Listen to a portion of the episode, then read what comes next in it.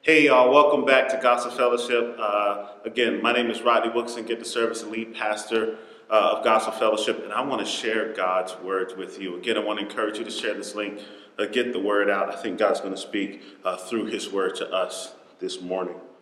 Um, also, want to encourage you uh, to get your Bibles. If you have your physical Bible, praise God. If not, you can download a Bible on the Bible app on your in your app store.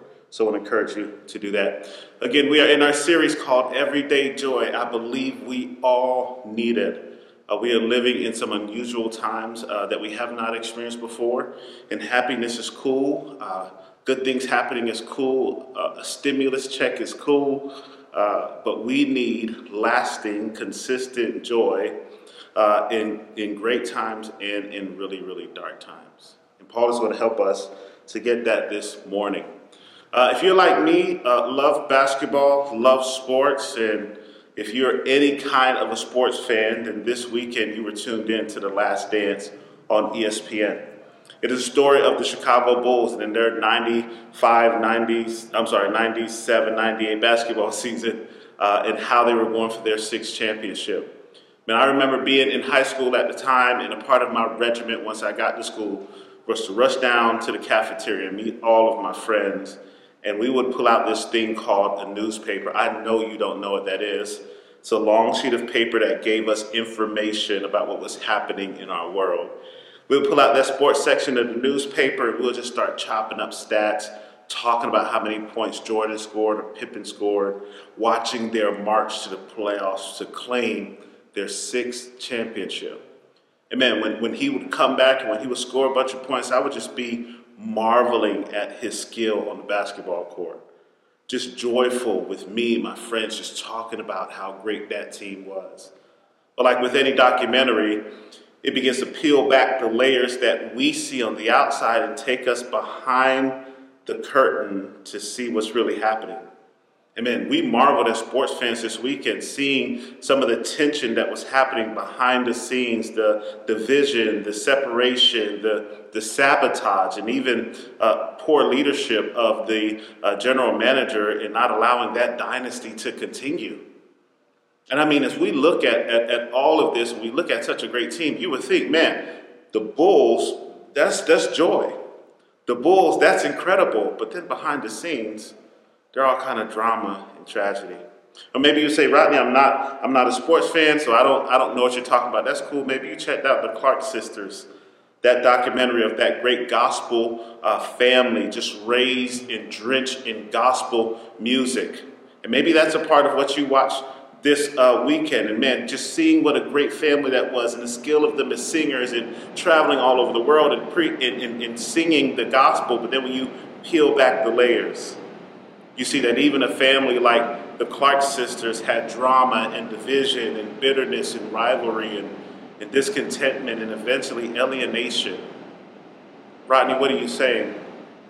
We can climb to the highest pinnacle of success and still find at that pinnacle our lives lacking and wanting not necessarily happiness or the new toys or the new gadgets, but lacking sustained joy.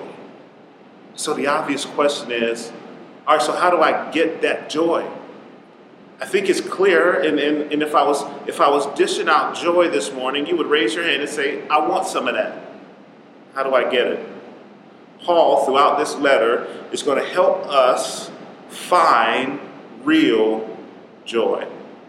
You can pick me up in Philippians chapter 1. This is just our second week, starting at verse 3.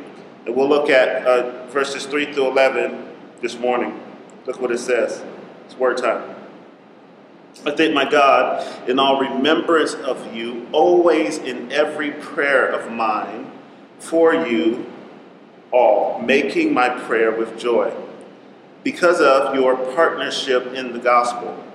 From the first day until now, I am sure of this that he who began a good work in you will bring it to completion at the day of Jesus Christ. It is right for me to feel this way about you because I hold you in my heart. For you are my partakers with me of grace, both in my imprisonment and in the defense and in the confirmation of the gospel. For God is my witness, how I yearn for you all with the affections of Christ Jesus. And it is my prayer that your love may abound more and more with knowledge and all discernment, so that you may approve what is excellent, and so be pure and blameless for the day of Christ, filled with the fruit of righteousness that comes through Jesus Christ to the glory and praise of God. I want to talk to you about being joyful people and answering this question where can I find this kind of joy? And I want to argue that you find it by celebrating others' works, celebrating God's work, and then joy that comes in prayer. Let's pray. Father, thank you. Lord, would you speak through me some wonderful truths you want your people to know? Would you use me for your glory? Speak to us. We're listening. In Jesus' name, amen. Point one celebrating others. I want to remind you where Paul's writing this, not in a comfortable chair with an ink pen and a pad. He's writing this in a dark, cold, damp prison. You're going to hear me say that often in this series. He's not writing this in pristine conditions.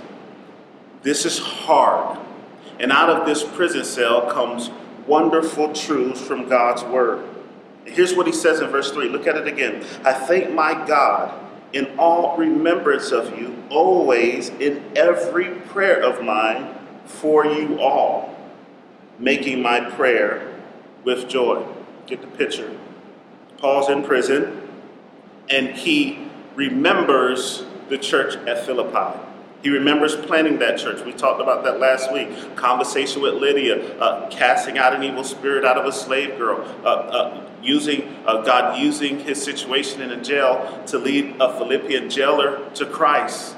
He remembers the challenges of that church being planted, but also the joy of that church being planted. And hear what Paul does in prison. He begins to lift up holy hands and begin to thank God as he remembers this church. That's powerful. He could be thinking of himself, but he's not. He's, he's thanking God as he remembers this church. And, and this church has such a profound impact on him that he is offering up prayer for this church in every prayer for all of them. And he's not just praying in a depressing way or uh, out of obligation. Paul is praying, here's this first note of joy in our letter. He's praying this prayer with joy. I love that because what's, what it seems like it's happening in our passage, even though Paul is locked up and they won't let him out, his joy stays in. And he's able to access something that's not found in his environment, what he is accessing is found from within. That's a good place for us to stop because the joy that you're looking for is not going to be found on the outside or found in circumstances. The joy that you and I are looking for is found from within, namely from the work that Christ has done within us. And here Paul is saying, I'm not just praying to pray, I'm praying with Jesus' joy. Because when I think about what God has done in the life of the folks in the church at Philippi, I rejoice. It's been 10 years since this church has been planted.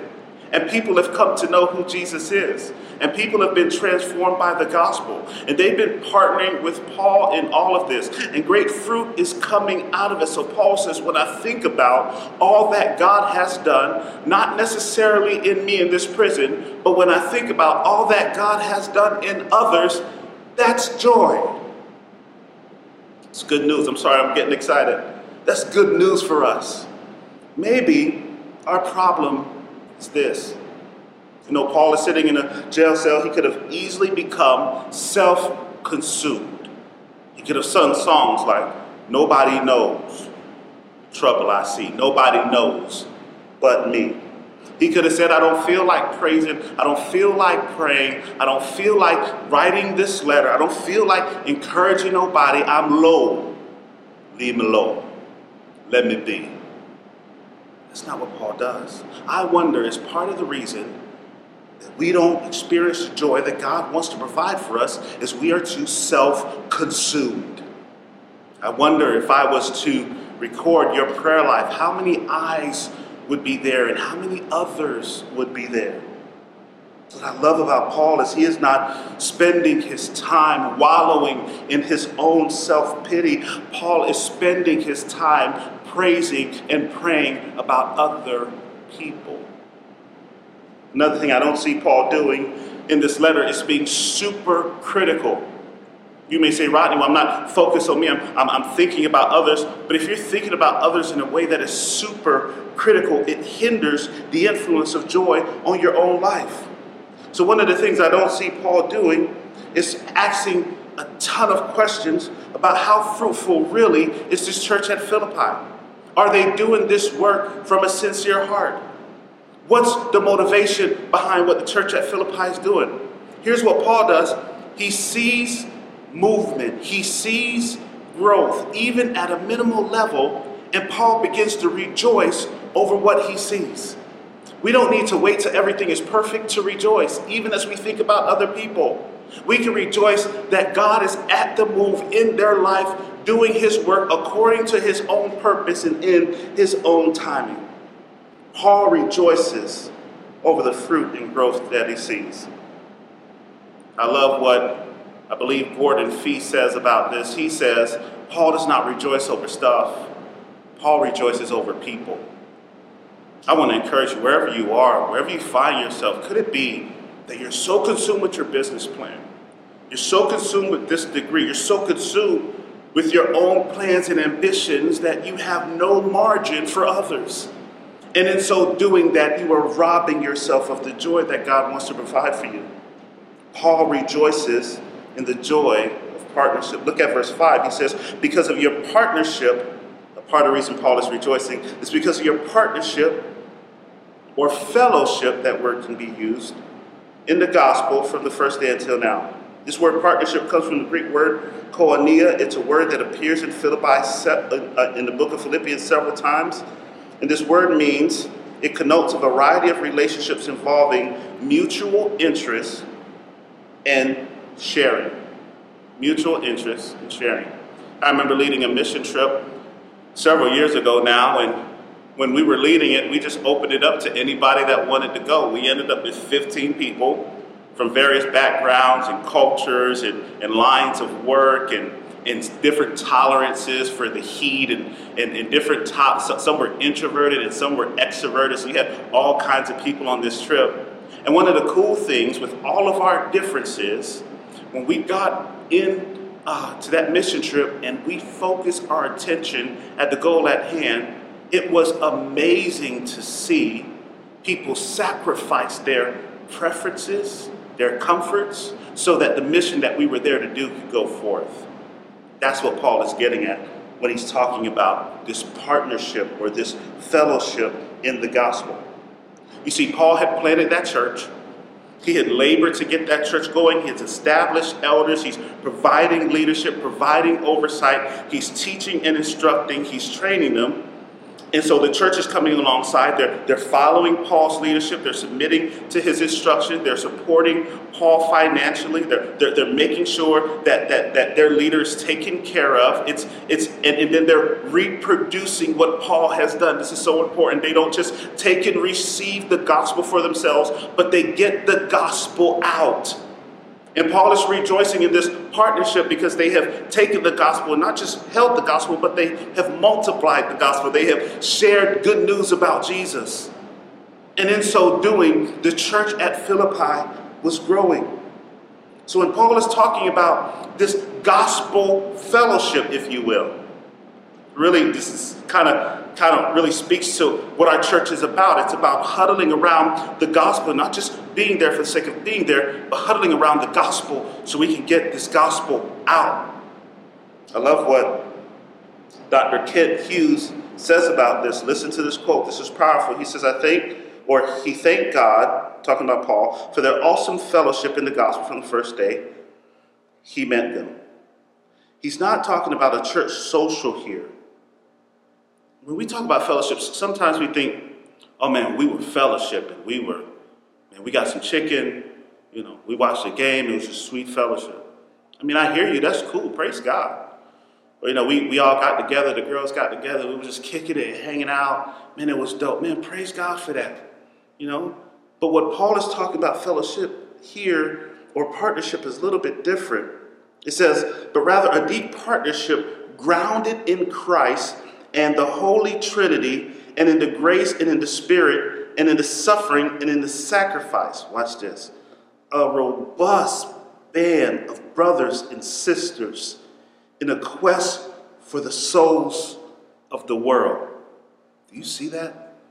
One of the ways you and I are going to experience joy is by helping more and more people come to the knowledge of our Lord and Savior Jesus Christ.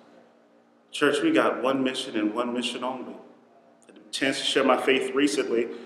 The young man, thankful he gave time, was very attentive, received what I said. Man, I went home, cloud nine. Just so thankful that God would grant an opportunity to share faith one on one.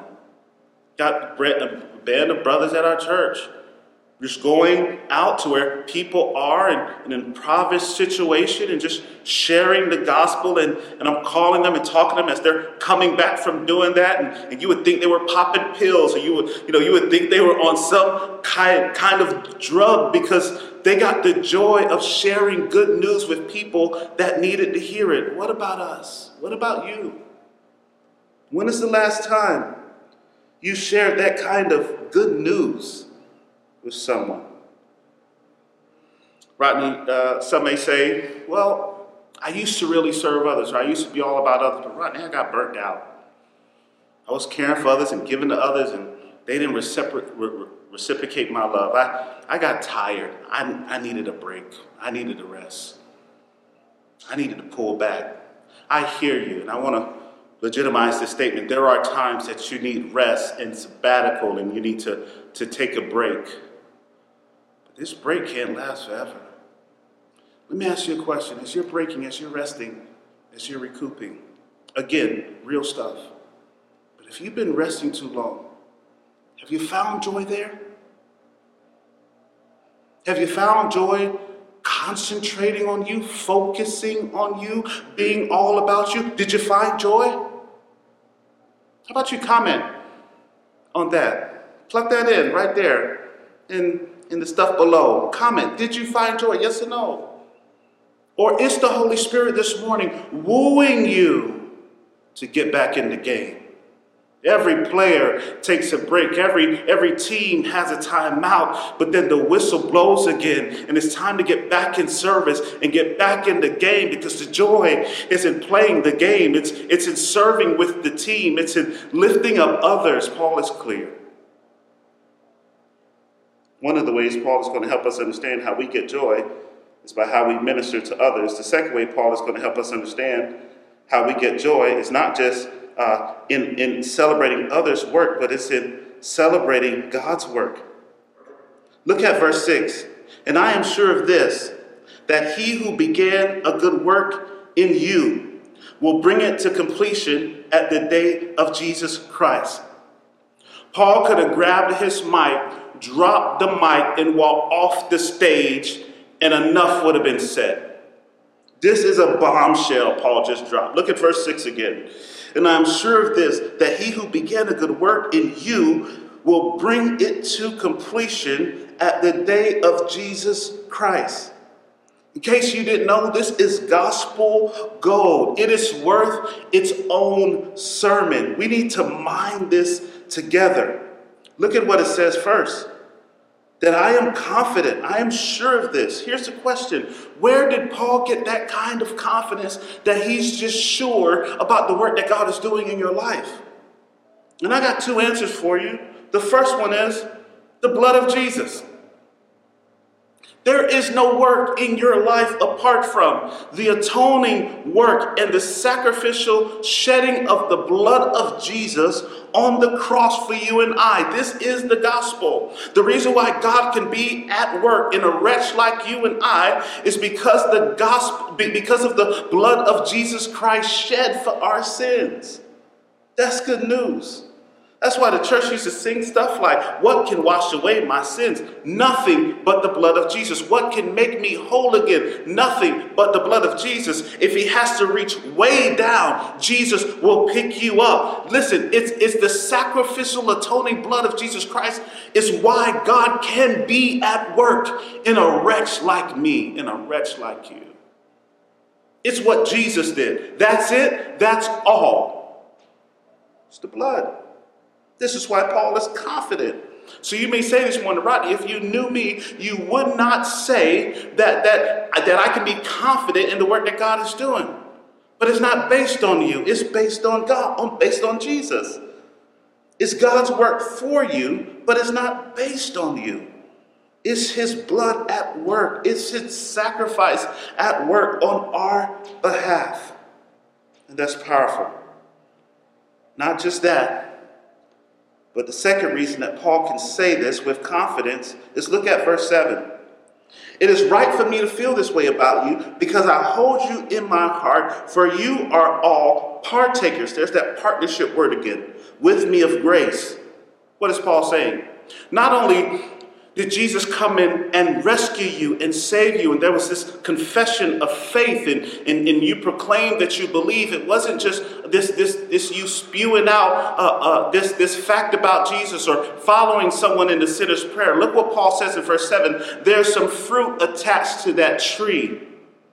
You see, you just don't proclaim to know Jesus, you demonstrate that you know Jesus through your life and work. This is why Paul is so confident to say, Listen, beloved, I'm confident in this. If God begins a good work in you, he's going to bring it to completion. And that's good news for you and I. He's not done with us yet. He's not through with us, us, yet. He hasn't given up on us yet. It's not over yet. If he started, he's going to finish it. He's not like some, some guy in the house who the wife has to run behind you and say, hey, listen, can you do this? Can you do this? Can you add this to your to do list? Can you get around to doing this? Can you please do this? Listen, God doesn't have a to do list because he never stops working. Right now, even in a pandemic, he wastes nothing. He, he, he throws away nothing. Right now, he's working in the affairs of your life, bringing about his own purposes for you and I. He, he doesn't stop working. Right now, God's working in your life. Why? Because he's going to bring what he starts to completion. You see, you and I get the joy, watch this, of joining Christ in the renewal of all things.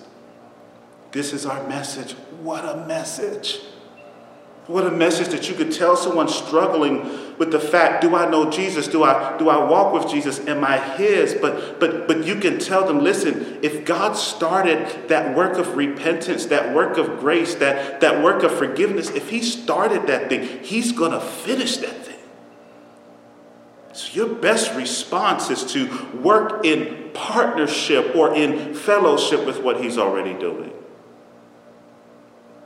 We can celebrate God's work, and that leads us to joy. There's a story told of a woman who was in college and trying to make some money.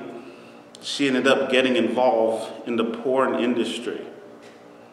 And as she was in this industry, she thought she would be there for a short while, just enough to pay for classes, but ended up spending seven years of her life in the porn industry. She climbed the charts and was quote unquote successful in that field. She felt she had made it big. She said to herself, I don't care what people think. I don't care what they post. I don't care what anybody has to say. I know who I am. I'm doing this for a season and I'm going to get out. But that life and that sin began to wear on her and wear her down. She started to feel ashamed of what she was doing. She started taking cocaine and, and, and pills and heroin to just try to numb the pain of how she was feeling. She decided to take some time and to go to her grandmother's house and found out as she went there, just trying to figure out her next steps and what she would do, she found out that her grandfather started attending a church. She asked if she could go with her grandfather. As she went to the church, she, she, she heard the message, she heard the singing, she saw the fellowship, and decided to get a Bible. And, and they gave her a Bible, and she's, she's reading her Bible. But that, that situation wasn't long lived, it didn't stick. She ended up slowly, slowly going back into this porn industry.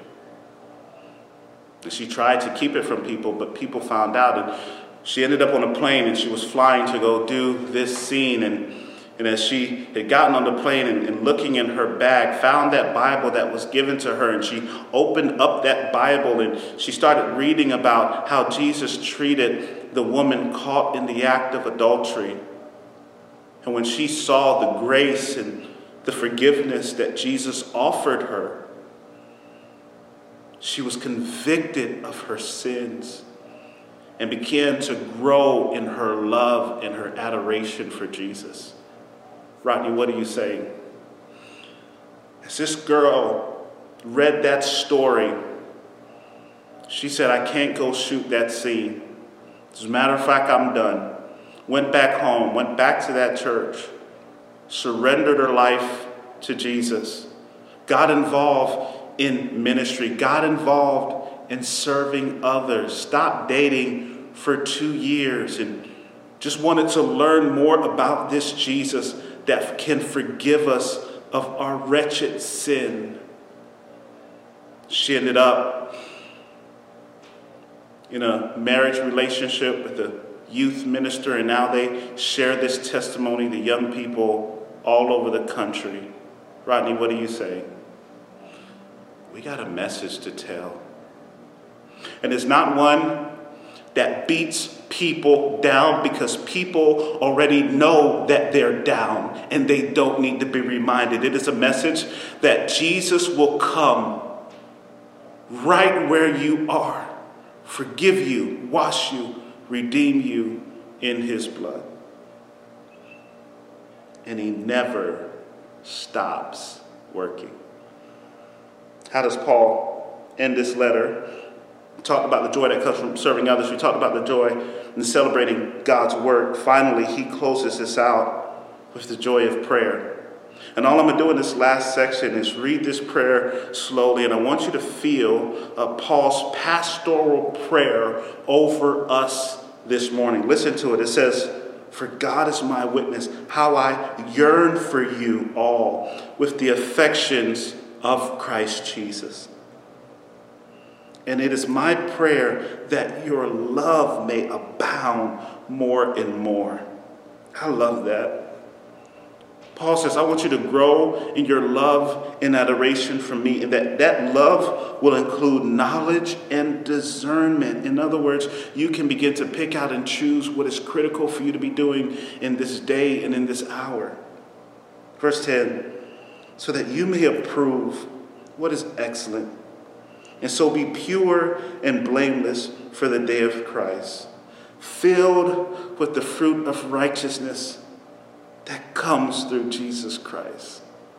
Beloved, your righteousness of your own is not enough. You need righteousness that comes from Jesus.